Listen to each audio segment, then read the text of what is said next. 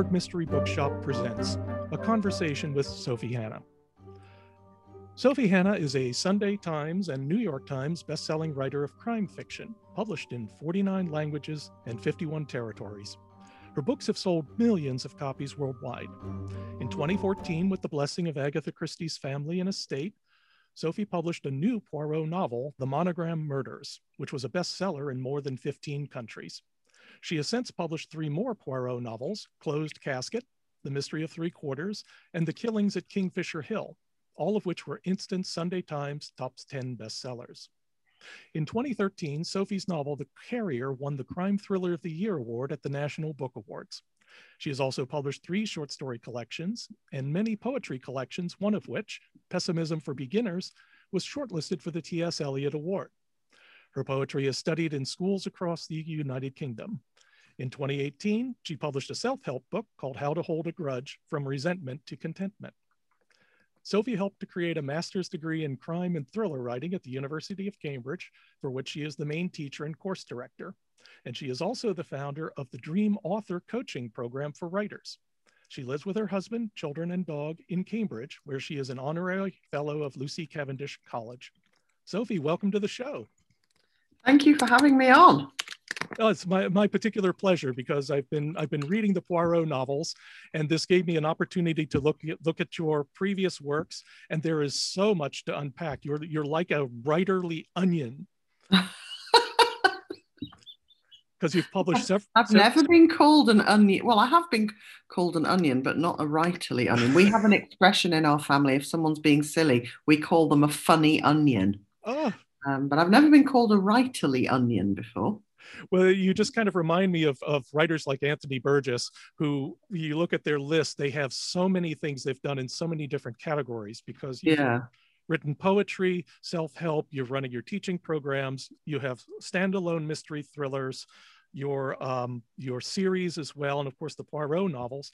And i find most fascinating when i was doing the research that that the majority of this was produced after you had your baby at uh, 31 is, is I understand yeah, Yeah, well, I mean, I'd been writing pretty much constantly my whole life. So even before I had children, I'd been writing. Uh, but it just so happened that when I had my first baby, that was when I had my f- idea for a first crime novel, which was actually about a newborn baby. So there was definitely a connection there. And then that was when my career sort of first really took off as a novel writer yeah. was yeah when I had two two kids under three. Yeah. So uh, yeah, I was busy. well, in sort of a relatively short period of time, you've put out, you've become a very productive and prolific writer as well.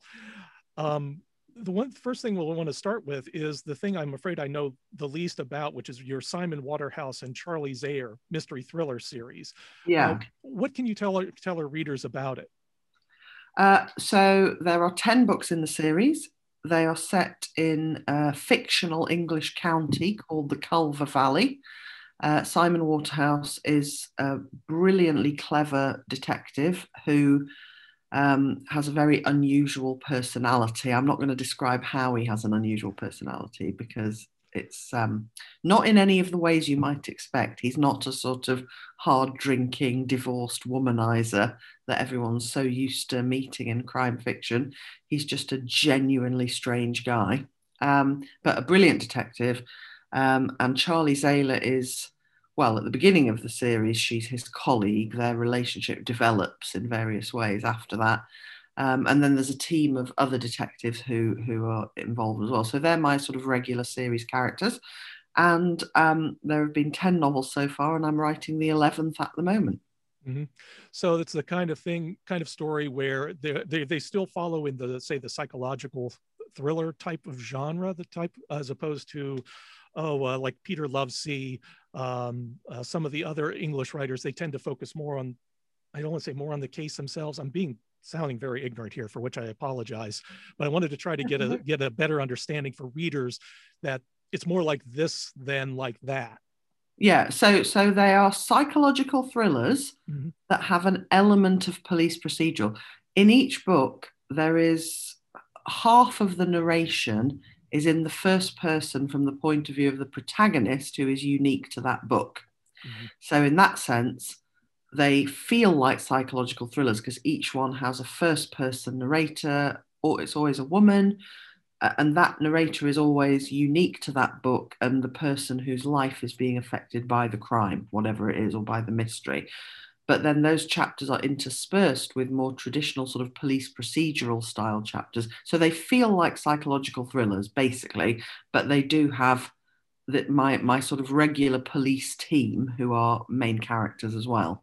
Mm-hmm. I think what kind of confused me is that I saw them listed on some places as your uh, Waterhouse and Zailer, and then Culver Valley as well. And I didn't quite grasp in time that it was actually the same series. It's the same series, yeah, yeah. yeah. It's sort of like um, there's the um, some New York. There's a New York police series, and again, I'm blanking out. And it's sort of like again, you have a multiple cast of characters, and it's kind of like whoever depends what the needs of the story comes up with that that you tend to focus on them exactly yeah yeah okay so then it, it's and that is um, i think that's the kind of thing the the the, the notion of the, your focus on the psychological aspects is yeah. kind of runs like a thread through all your works yeah uh, particularly the element of of obsession which okay. as i started to read your i read some of your short stories yeah. and going through the the the, the poirots and then some of your the, the nonfiction that you've written including how to hold a grudge about which i want to talk about later um, obsession is a very strong thread and a very strong motivating force and i'm not used to actually encountering that in the type of mystery reading that i do. I find that fascinating. Yeah, I mean, uh, you're you're quite right to say that I am very very interested in obsession and psychology. So, um, whatever kind of book I'm writing, I'm always interested in people and the way their minds work and what makes them tick. So that's the sort of psychology thing, I guess. Uh, and obviously, one of my biggest influences is Agatha Christie. She was fascinated by people and human behavior. But obsession, it's interesting that you say that's in a lot of my books because when you say it, I can see that it's true but I don't think I particularly notice that because I think I am just naturally quite an obsessive person. So I guess the obsessiveness just automatically goes into my characters and my writing because I'm obsessive. It seems like it's a very wonderful motivating force because an obsessive person, and I'm I, am i am thinking of Beth in your in your latest book. Um, yes, she's very obsessive, and it's the kind of thing that I recoil against because I think I, I've, I have my obsessive elements, but I tend to keep them well restrained. And I see Beth, um, and again, we're going to jump around here because you start with with amazing premise for Perfect Little Children about a woman, Beth, who sees her estranged friend with two children that she knows she has, except that they appear not they're they're they're called by the same names, but they have not grown up in 12 years. And it just her her quest to find out what the truth of that was just puts her in all kinds of situations. And of course i'm reading through the pages and i'm inwardly cringing as i'm as i'm reading. And that's where that's me. But why is, why are you cringing? I, I think it's an embarrassment thing. Right. I am very much uh very much averse to embarrassment. And it's one reason why for example like the office series the uk version of the office i think i was able to get about three minutes into it and there's just things happening and it's just like oh it's it's a scratching on my soul.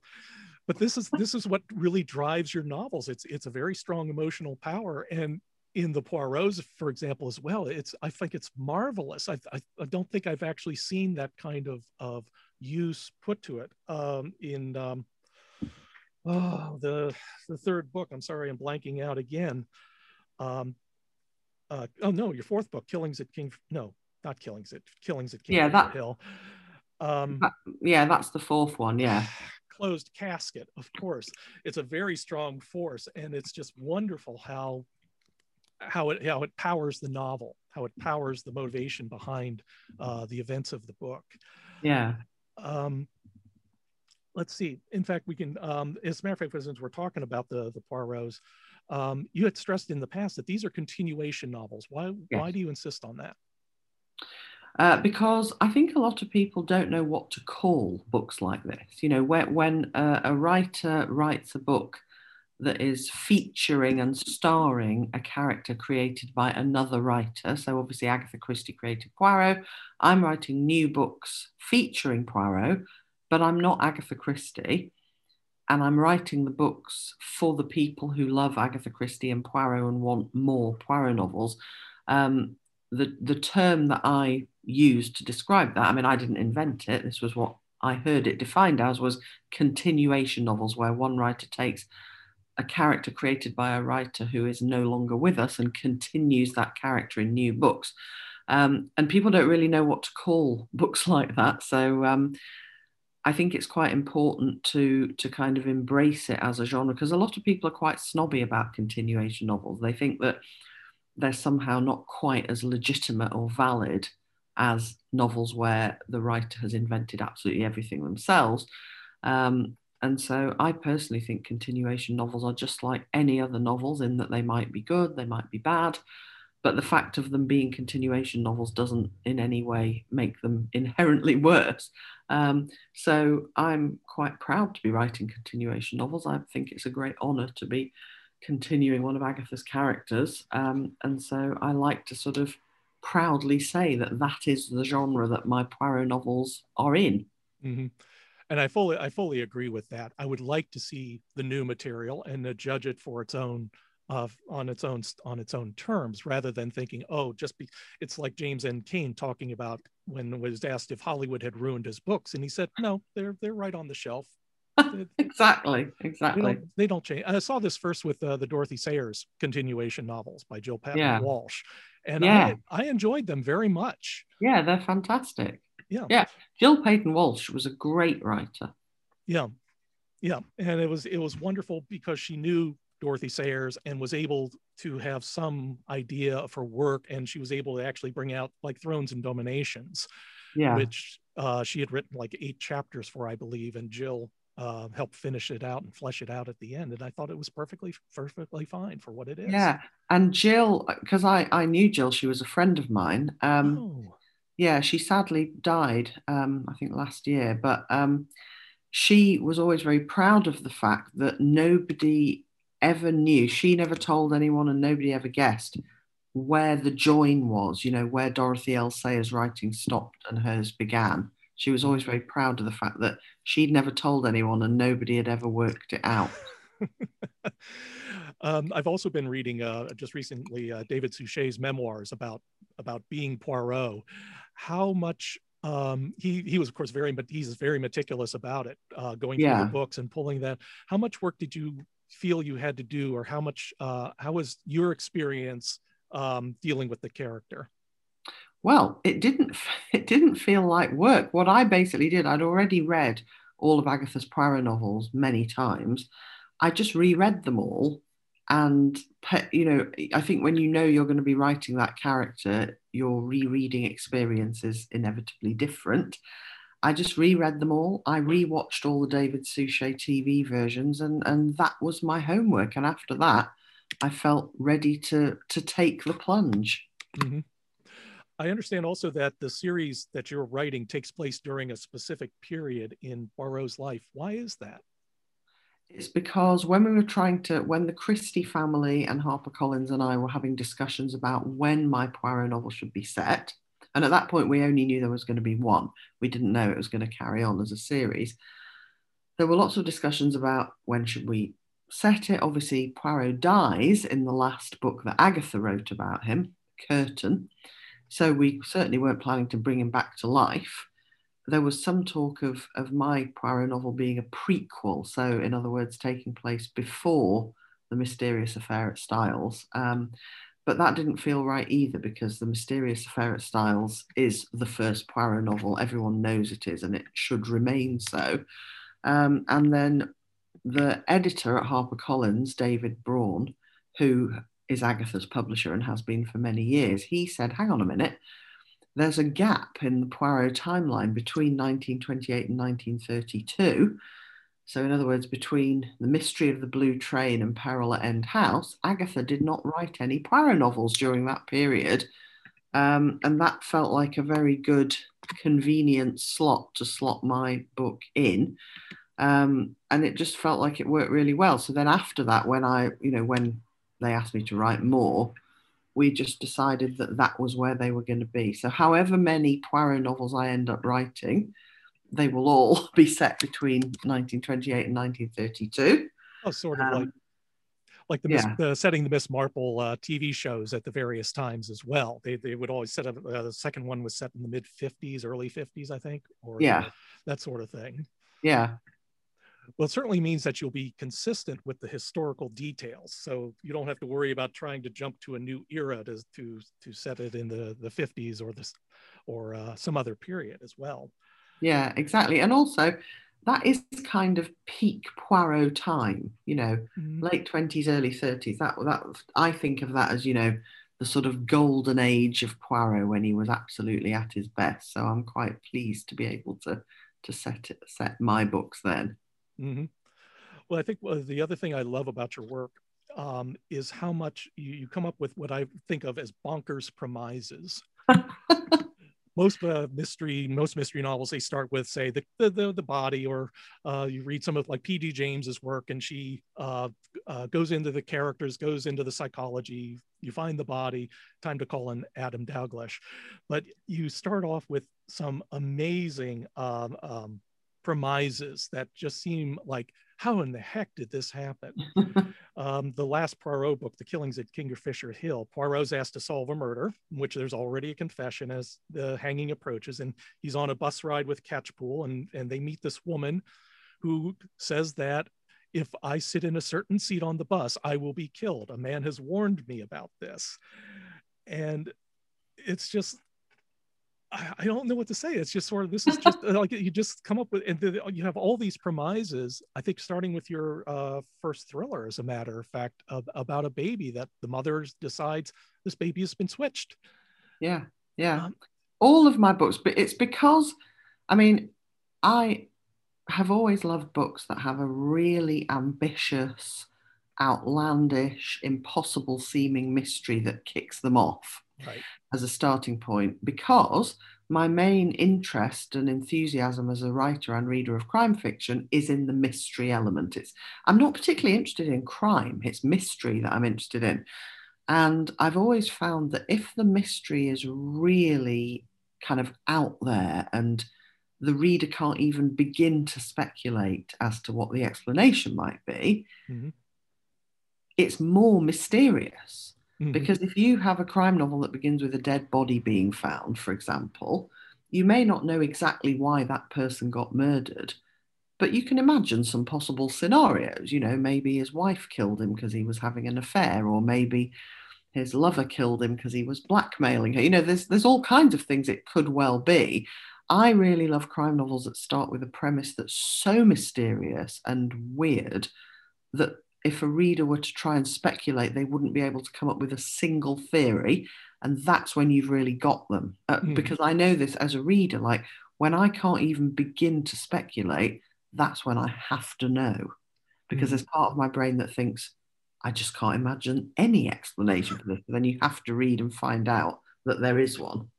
Well, that makes it a very high wire act on your part. Do you sometimes feel, sometimes in a book, that you're thinking, I don't know how to fix this. I don't know how to get out of this. Do you write yourself into a corner?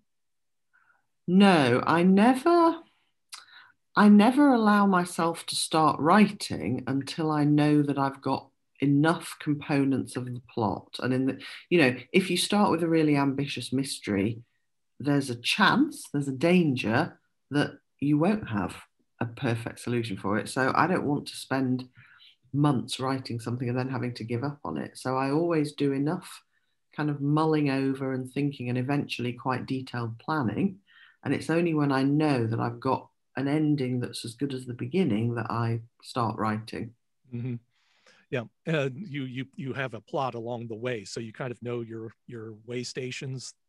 Exactly. Yeah. Mm-hmm. Yeah. I, I contrast that with Lawrence Block, who has written numerous books throughout a long career, and he is apparently a, entirely a writer who writes by the seat of his pants, and as a result, really? he probably has an equal number of busted manuscripts. Yeah, yeah. I, I, just, I, I couldn't bear the thought of starting writing something all enthusiastic and then going, oh well, I guess I haven't got an ending, so giving up. well, but also, the... also the long, the longer I do it, the longer I, the more experience I have the more I just trust that if I've got a question at the beginning, if I've got a premise that I love enough, I don't doubt that I will come up with a solution, even if at first I can't think of one, even if at first I can think of one and it's not good enough. I mean, that's what happened with Perfect Little Children. Yeah. Um, you know, I, I had the amazing premise this woman sees these children that haven't grown or aged in 12 years. They're still five and three years old as they were when she saw them 12 years ago. So that's an impossible, like, it's impossible. Children do grow. We all know this. So what's going on? Um, and I had a solution to the mystery, but I just wasn't happy with it because it just didn't feel like high impact, high octane. And the beginning is really high octane. So I was kind of thinking, I know it's this isn't going to be the ending. It was just kind of like a placeholder ending. And then one day I just thought of a much more amazing ending. I was like, aha, that's it. But I now just trust that the right ending will come when I need it. Mm-hmm. I think I liked about it most about the about the book is how it ends, in which um, there is some win, there's some loss as well. It's it's not a perf it's not a perfect solution like um, like uh, what we like fiction like some people like fiction to be where where the the, the good guys lose or the, the good guys win the bad guys lose um, it's kind of like you you do have successes but at the same time there's always a price to be paid for investigating, you know, if, if changing um, uh, changing what's the status quo. Yeah. yeah, yeah, totally, totally. And um, you know, I think I think there's kind of a, a, balance that you need to think about in terms of the structure because if your opening mystery is a more more sort of ordinary everyday one like the, a police detective finds a dead body and mm-hmm. has to work out who killed the dead body that's a very ordinary premise. It's like police actually have that situation all the time. And so, in that kind of book, a properly balanced ending might be something like, you know, Peter killed the victim because the victim was blackmailing Peter. That would be fine.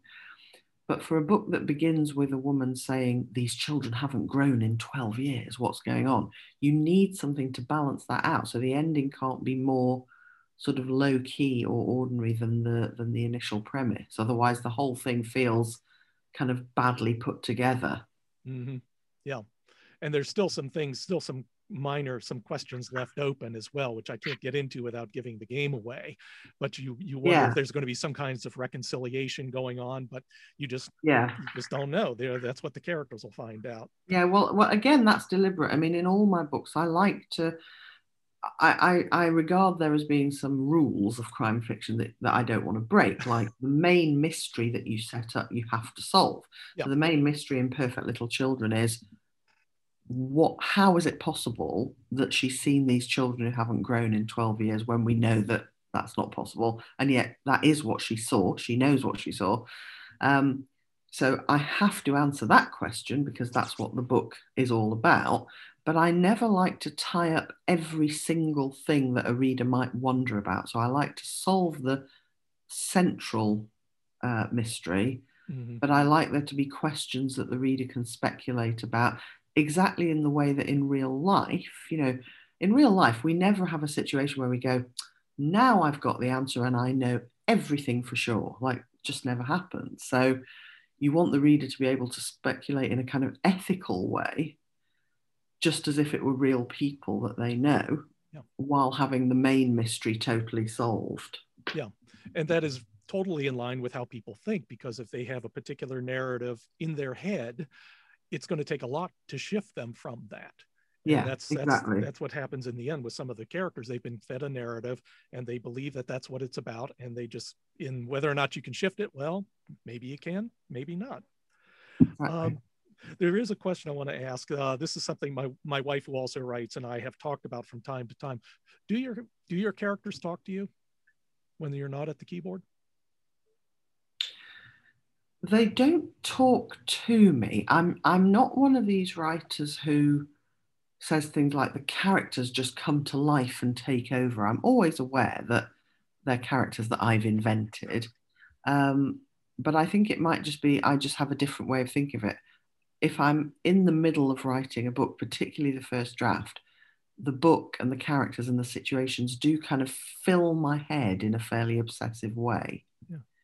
But I just wouldn't call it my characters talking to me. I would just call it like the book kind of becomes all consuming. And I can easily, I mean, I remember when my daughter was little, I set off to drive her to her kindergarten place.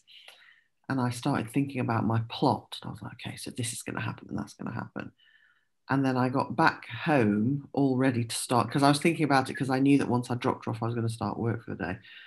And I pulled up outside the house. I was like, okay, I'm going to go in and start writing all this stuff I've been thinking about. This little voice from the back seat goes, Mummy, you forgot to drop me off. And I'd just driven past the kindergarten and back home. And I was so wrapped up in my plot, I, would forgotten to stop and take my daughter into the building. I think that I think that's probably the most distracted I've ever been that that's that is very funny and and yes there, there's no right answer to that because my my wife had looked at me one day and, and asked me that very question and all i could think of all i could say is no i have to sit down and write. That's when they talk and she says they, they're in my head. They're telling me what what they should be doing or what or what they feel and it's that's sort of when i realized that there's many methods of creativity and yeah. there's just just no one right way to do it. Yeah. Um, exactly uh, I want to go on just briefly to the to the book How to Hold a Grudge because I really do want to let you know I have spent a life reading self-help books. I guess that oh, is, really? that is my Me obsessiveness too. from you know from uh, Norman Vincent Peale on up, and there's various books in my life that um, that have really meant something to me. Um, yeah. Even if it's just simple like you know, simple books like Feel the Fear and Do It Anyway, which Great was book. which was another one that has done that. But how you reframe grudges as an actual positive experience. When I started reading it, I'm going, okay, yeah, okay, I, I, you're taking the piss, obviously. But as you were going on and giving giving examples, I realized you were serious about it, and also, it's all right to feel this way about people you love. Yeah, yeah, it's all right to feel that way about people you love. It's all right to feel that way about people you dislike. I mean, the thing is, it's so interesting. I was having lunch with a friend today because in England, when we're recording this, it's actually half past 11 at night. So it's the end of my day. And today I had lunch with a friend and um, I was telling her about some something that an ex friend of mine had done to me that that was just like shocking. This this ex friend who is now very much no longer a friend, she just behaved shockingly. So I was having lunch with this other friend and I hadn't seen her for a while. So I, she asked about this friend and I was like, well, she's not a friend anymore. And I told her the story. And she said, that is so shocking. Then she said, you know, she said, I don't hold grudges against many people, but there are three people in my life who I will never forgive because what they did to me was so bad. And she very quickly told me the three stories. And as I was, and she's a, you know, a really kind, compassionate, forgiving person. But as I was listening to her, I just thought, you know, we spend so much energy, we expend so much energy telling ourselves that we should forgive and we should always be forgiving and that's the right thing to do. But if you look at the reality, the reality is that when people treat us not just sort of minorly badly, but when people treat us extraordinarily badly, it really can hurt and feel like an attack. And to then sort of have pressure, usually from ourselves because of what we've learned about how great it is to forgive, the pressure immediately starts up like, I'd better forgive them. I'd better not hang on to negative feelings. And you end up creating a whole load more negative feelings and negative judgments on yourself. And certainly, what I've found is that I feel so much better if I just go, yeah, I'm angry. Mm-hmm. I don't think the same way about that person. I don't feel the same way about them. And that is okay. Mm-hmm. And I'm going to validate my own judgment and feelings. And I'm going to allow myself to feel this way without deciding it's a problem for as long as I need to feel this way. And when you kind of give yourself that permission to hold a grudge, what actually happens is that the negative feelings pass through your system much more quickly. Whereas whenever when you're sort of saying to yourself, mustn't hold a grudge, mustn't hold a grudge, must be Christian and forgiving, that's when the the sort of wronged feeling inside you digs in and goes, actually, I'm not going anywhere. I have every right to be here. And then your negative feelings get much stronger and you find it harder to forgive the person. So as I say in my book, How to Hold a Grudge, I actually believe that holding grudges in the right way enables us to be more forgiving ultimately. Mm-hmm. Because we don't have to, you know, we don't have that initial resistance to the idea that we're allowed to be annoyed. But also that it allows you to accept that person for what they are, but also impose limits to realize, oh, I should never loan money to this person. He's never going to pay it back. Therefore, but I can still enjoy enjoy yeah. company with them. Yeah, exactly. Yeah. Um, I also want to get into a little bit you because you were also involved with your with uh, Cambridge's Institute of Continuing Education, and also you have a Dream Author coaching program. Yeah, is is is actually quite fascinating. Um, is that also sort of part? Is this all kind of like you wrote the self help books, including one on happiness, which I have not not gotten yet. Um, but is all this part of you know the writer coaching program? Is this all part of this kind of desire to um, I guess share what you know, share what you've learned? Yeah, I mean, there's there's several different strands. So the the teaching at Cambridge University um, that came about through a conversation with a friend who was already teaching at Cambridge University, and she said, you know, would you fancy coming and doing the odd thing? And I said, well, I wouldn't mind teaching crime writing if there's any need for that. And she her eyes lit up and she said, oh, why don't you create a crime writing master's program? And um, it, she told me it was going to be, if I did do that, then I'd be teaching it in this beautiful building in a village outside Cambridge. I was like, yes, I'm in. So that sort of developed from that. Dream Author developed from just the fact that I've been helping writers to sort of feel happier and create the success they want to create with their writing. I've been doing it kind of unofficially for a long time. And then I was a member of a coaching program because I love self-help. So I joined this coaching program as a as a client and it had massively changed and improved my life. So then I thought, right, what if I put together all this coaching stuff that I'm interested in with the help that I'm giving to writers anyway? So I created this membership program uh, and it's amazing. I mean, it's it's growing at such a rate, and writers who are in the program are achieving amazing things. Just today, I heard that one of my my dream authors, as I call them, has just signed a major deal with Netflix. Oh wow! Yeah, I mean, and and you know, another one recently got a deal for you know multiple six figures after an auction and um, so I can see how they're benefiting from the coaching, and uh, yeah, it's really exciting. Well, it certainly is uh, very good credibility for the program because I've seen there's a number of programs out there, and you kind of always look at okay, who went through, who recommends that program, and what has their success has been. So that is very validating for for your approach. And it sounds like it's not just uh, skills that you're teaching, no. but also the mental the mental health skills needed to persevere in this profession. Yeah, it's all about the psychology and the emotional side and, you know, how to sustain a long and happy and successful writing career um, and how to how to basically stop thinking about your writing and your writing ambitions in a way that discourages you and instead start thinking about them in a way that encourages you so that you're then able to take the action you need to in order to create the success you want. Mm-hmm. Yeah. Okay. And if anybody's interested in that, I, I see that the URL for that is dreamauthorcoaching.com. It's worth uh, worth checking out. Uh, one, just one more question. Um, well, actually, uh, just a couple more, and we'll wrap this up. Um, I wanted to ask about your you you were a successful writer before you embarked on the Poirot. I mean, you were on the bestseller list. You had two of your novels made into uh, programs by ITV. Um, is has has there been any difference in your personal and work life after word got out that you're going to be following up with the uh, one of the most popular iconic detective characters in the world? Do you see your life now as like BP and AP before Poirot and after?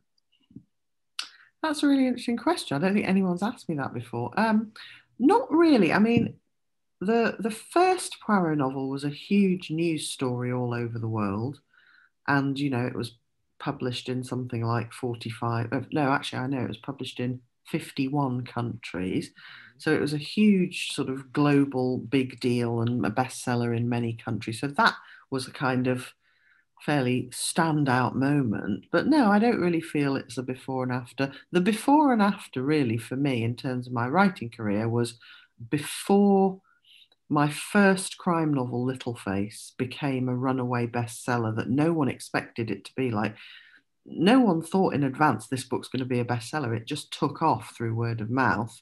Yeah. That for me was the moment when everything really changed, much more than the Poirot. I mean, that the Poirot was like an amazing thing, but I was, as you say, I was already successful and established.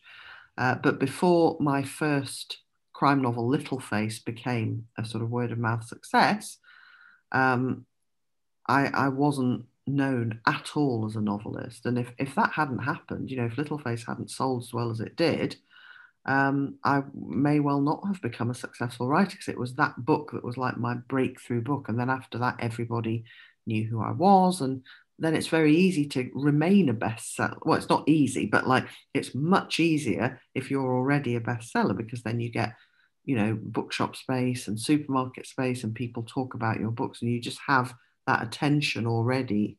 Um, so yeah, so that was for me the moment that felt like the landmark moment. Mm-hmm. That's excellent. Um, what can we expect from uh, Sophie uh, coming up this year? Anything? Uh, this year, yes. Well, Perfect Little Children has just come out in um, the second of its three formats. So not hardcover and not mass market paperback, trade, but trade paperback. Trade paperback. It's just come out in trade paperback today, in fact. Oh. And The Killings at Kingfisher Hill, my fourth Poirot novel, will also be out in paperback, I think May or June.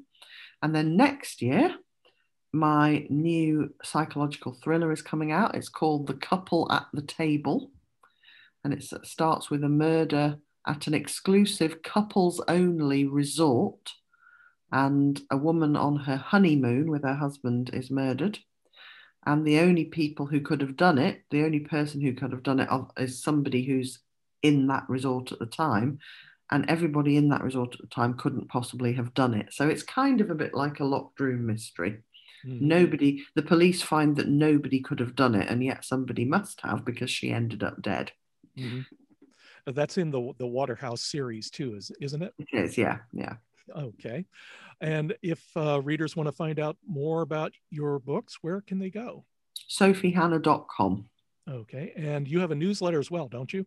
Yeah, so on the home page of SophieHannah.com, at the bottom, you can sign up to receive the newsletter with lots of the newsletter always have lots of lots of giveaways and free goodies and things like that. Yes, in fact, you, you talked about the couple at the table and even ran a little contest for it as yeah, well. So it was, it was a fun competition that yeah, was. That was very very nice. Well, Sophie, thank you very much for. I hope it's not too late for you. Um, it's about six forty over here in the in the eastern side of the U.S. So, but thank you very much for taking the time to talk with us at the Mechanicsburg Mystery Bookshop. You're welcome. Thank you for having me on. Absolutely. And this is Bill Peschel for the Mechanicsburg Mystery Bookshop. And I just hope that the next favorite book is the book that you're reading right now. Thank you very much. Bye bye. The Mechanicsburg Mystery Presents podcast is sponsored by the Mechanicsburg Mystery Bookshop in Mechanicsburg, Pennsylvania. The store is open with limited hours, plus, we accept appointments and offer a drive by service. The store will also ship books to your home, including those from the Peschel Press Mystery line, including our annotated editions of novels by Agatha Christie and Dorothy L. Sayers. To learn more, visit the store at www.mysterybooksonline.com and thank you for listening.